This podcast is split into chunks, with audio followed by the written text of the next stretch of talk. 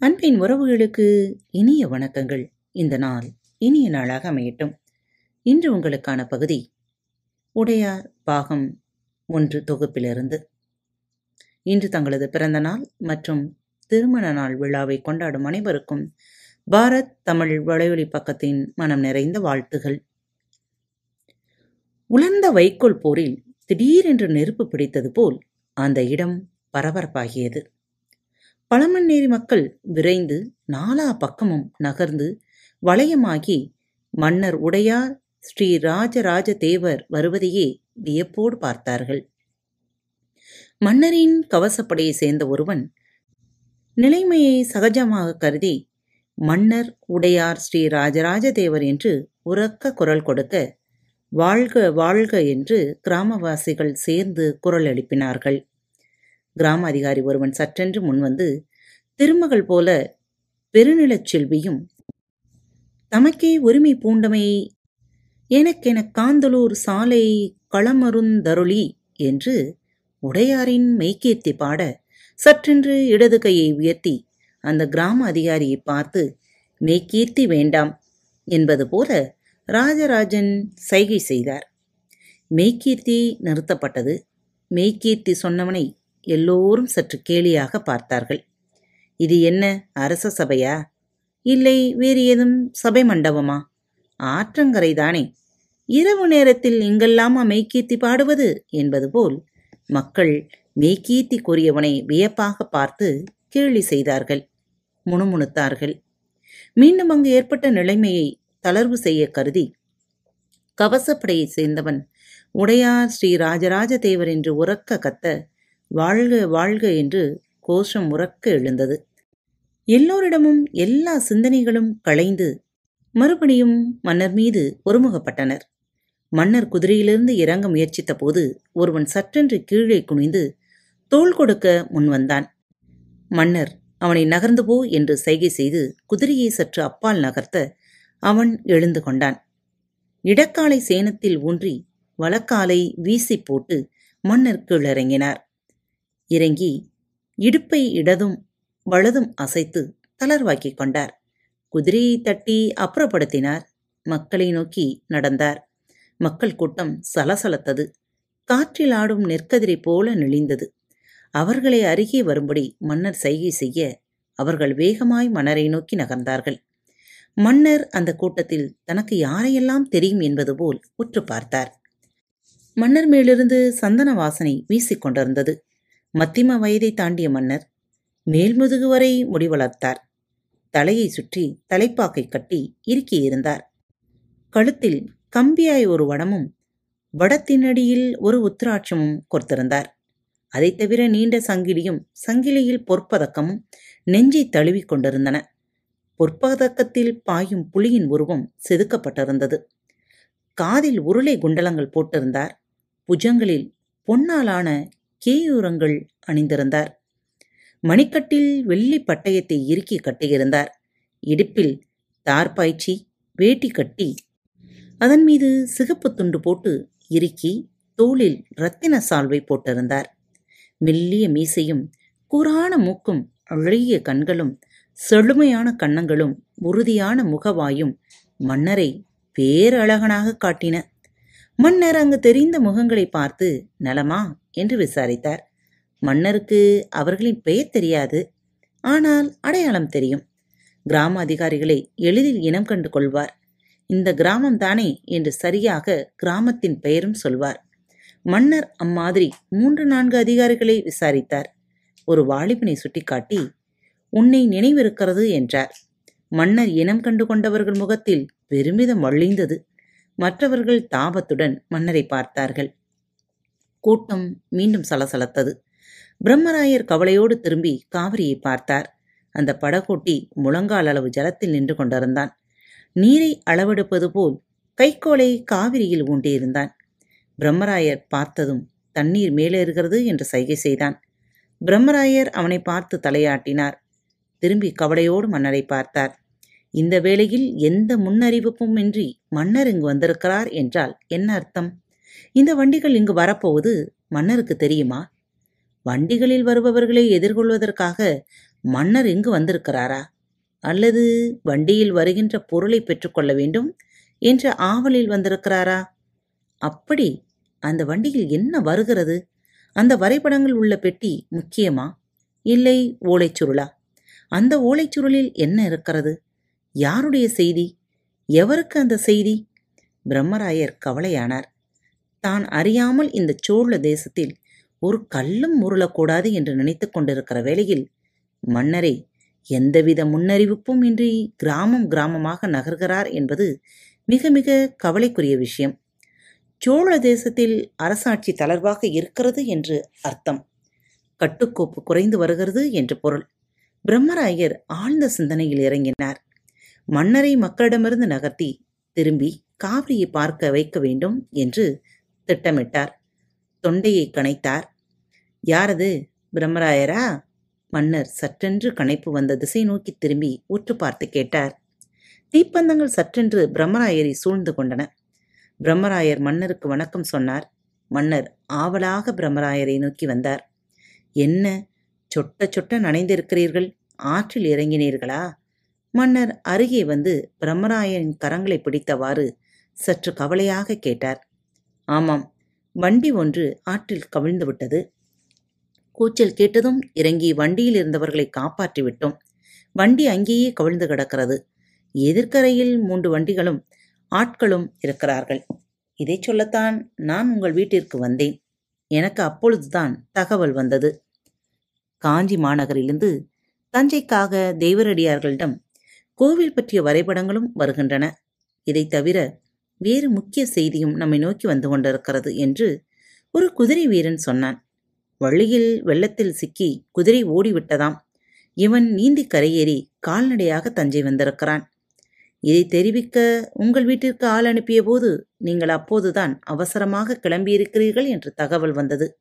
உடனே என்ன என்ற பதற்றத்தில் நானும் கிளம்பி விட்டேன் வெண்ணாற்றங்கரையை தாண்டி நீங்கள் திருக்காட்டுப்பள்ளி பக்கம் போனதாக சொன்னார்கள். எனவே இந்த பக்கம் திரும்பி விட்டேன் மாட்டு வண்டி எங்கே? காவிரியை மன்னர் கூர்ந்து பார்த்தார். வாட்டமாய் தீப்பந்தங்கள் உயர்த்தப்பட்டன. மிக மெல்லிதான வெளிச்சத்தில் மாட்டு வண்டியின் மேல் பகுதி சிறிதளவே தெரிந்தது. வரைபடங்கள். மன்னர் பதற்றத்தோடு கேட்டார். பெட்டியில் வைக்கப்பட்டு வண்டியோடு பிணைக்கப்பட்டிருக்கிறது. வெள்ளம் அதிகரித்து கொண்டே இருக்கிறதே. ஆமாம் அங்கு கல் போட்டு கம்பு நட்டு வைத்திருக்கிறார்கள். கல் மீது ஏறி வண்டி புரண்டு விட்டது. ஏழு பெண்கள் ஏழு பெண்களையும் அக்ரஹாரத்திற்கு அழைத்து போய்விட்டார்கள். வண்டியை எப்படியாவது மீட்டாக வேண்டும். இல்லையெனில் பெட்டி பிளந்து வரைபடங்கள் மூளைக்கொன்றாய் பறந்துவிடும். கயிறு போட்டு வண்டியை இழுக்க முடியாதா? இழுத்தால் வண்டி உடைந்து விடலாம். தூக்கி கொண்டு வர வேண்டும். தலைக்கு மேல் வெள்ளம் போய்க் கொண்டிருக்கிற போது வண்டியை எப்படி தூக்கி கொண்டு வருவது என்று புரியவில்லை. மன்னர் சரசரவென்று ஆற்றில் இறங்கினார். முழங்கால் நீரில் நின்று தீப்பந்தத்தை வாங்கி இடதும் வலதும் அசைத்து பார்த்தார். வண்டி எவ்வளவு தொலைவில் இருக்கிறது என்பதை துல்லியமாக புரிந்து கொண்டார்.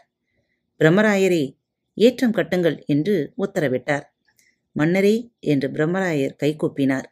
இங்கிருந்து பத்தடி தொலைவில் பணந்துண்டம் நட்டு அதன் மீது ஏற்றத்தை கட்டி அந்த ஏற்றத்தின் நுனியில் கயிறு கட்டி வண்டியோடு பிணைத்து இந்த பக்கம் அழுத்தி வண்டியை தண்ணீரிலிருந்து மேலே தூக்கி அப்படியே திருப்பி கரையில் ஏற்றிவிடலாம் ஏற்றம் கட்டினால்தான் முடியும்.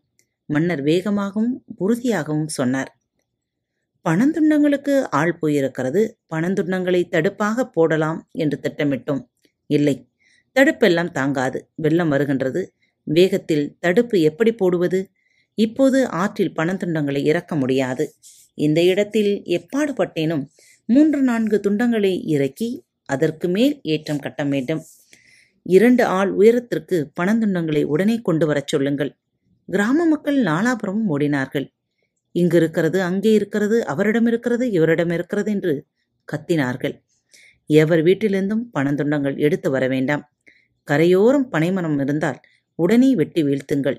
நுனியை சீவுங்கள். புரட்டி பூமியில் நடுங்கள் என்று உறக்க கட்டளையிடுவது போல் மன்னர் பேசினார். ஆட்கள் பிசாசாய் பறந்தார்கள். கோடாலிருக்கும் அரிவாளுக்கும் ஓடினார்கள். சில நொடிகளில் பனைமரத்தை பட்டென்ற அரிவாள் கோடாலியால் வெட்டும் சத்தம் அந்த பிரதேசம் முழுவதும் கேட்டது. ஒரே நேரத்தில் நாலைந்து பேர்கள் சுற்றி நின்று வெட்டினார்கள் என்று தெரிகிறது. பனைமரம் படபடவென்று சாய்ந்தது. தொடர்ந்து இலைகள் கழிப்பதை உணர முடிந்தது. வண்டியில் வந்தவர்கள் எங்கிருக்கிறார்கள்? மன்னர் மீண்டும் வினவினார். ஏழு பெண்கள் ஏழு பேரும் தேவரடியார்கள். ஒரு பெண் மிகவும் சிறியவள். மயங்கி விழுந்து விட்டார். அக்கரகாரத்திற்கு அந்தன பெண்மணிகள் அவர்களை அழைத்து போயிருக்கிறார்கள். ஒரு பெண் இங்கேயே இருக்கிறாள். பெயர் ராஜராஜி. மன்னர் தீப்பந்தத்துக்கு சைகை செய்தார். தீப்பந்தம் அருகே வந்தது. இங்கே என்று அந்த பெண்ணை தேடினார். மரத்தின் பின்னிலிருந்து அந்த பெண் தன்னை முற்றிலும் வேட்டியால் போர்த்தியபடி வெளிவந்து மன்னரை நிலம்பட வணங்கினார் எழுந்து நின்றாள். அட ராஜராஜி என்று மன்னர் வியப்போடு குரல் கொடுக்க அவள் ஆம் என்று த தலையசைத்தாள். மாமன்னர் உடையார் ராஜராஜ தேவர் வாழ்க வாழ்க சோழ தேசம் வாழ்க வாழ்க என்று உறக்கச் சொல்லி மறுபடியும் முதுகு வளைத்து குனிந்து வணங்கினாள். ஏதேனும் முக்கிய செய்தி உண்டா ராஜராஜி? ஆமாம் மன்னா வண்டிக்குள் மூன்று ஓலைக்குழல்கள் இருக்கின்றன. ஒன்று பிரம்மராயருக்கு ஒன்று உங்களுக்கு ஒன்று எங்கள் அறிமுக கடிதம். இதை தவிரவும் வேறு ஏதும் செய்து உண்டா ராஜராஜி? மன்னர் பிரியமாக கேட்டார்.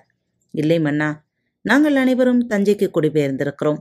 எங்களுக்கு ஓலை வந்தது போல இன்னும் பல பேருக்கு ஓலை வந்திருக்கிறது. அவர்களும் பயணத்திற்கு சித்தமாக இருக்கிறார்கள். நல்லது அதிகம் காயம்பட்டு விட்டாயா? பயந்து விட்டாயா? மன்னர் ஆறுதலாக அவளுக்கு அருகே போய் பார்த்தார். அவள் முகத்தை உற்று கவனித்தார். தன் மேல்வீட்டியை மெல்ல விளக்கி தோளில் பட்டிருந்த முள் காயங்களை ராஜராஜி காட்டினாள். ஏன் இன்னும் வைத்தியர் வரவில்லை? சொல்லி அனுப்பி ஆயிற்று மன்னா என்று மன்னரின் கேள்விக்கு பிரம்மராயர் பதில் சொன்னார். மன்னிக்க வேண்டும் ராஜராஜே உங்களையெல்லாம் நான் சரியானபடி வரவேற்கவில்லை. இப்படி வெள்ளம் வரும் என்பது எனக்கு தெரியவில்லை.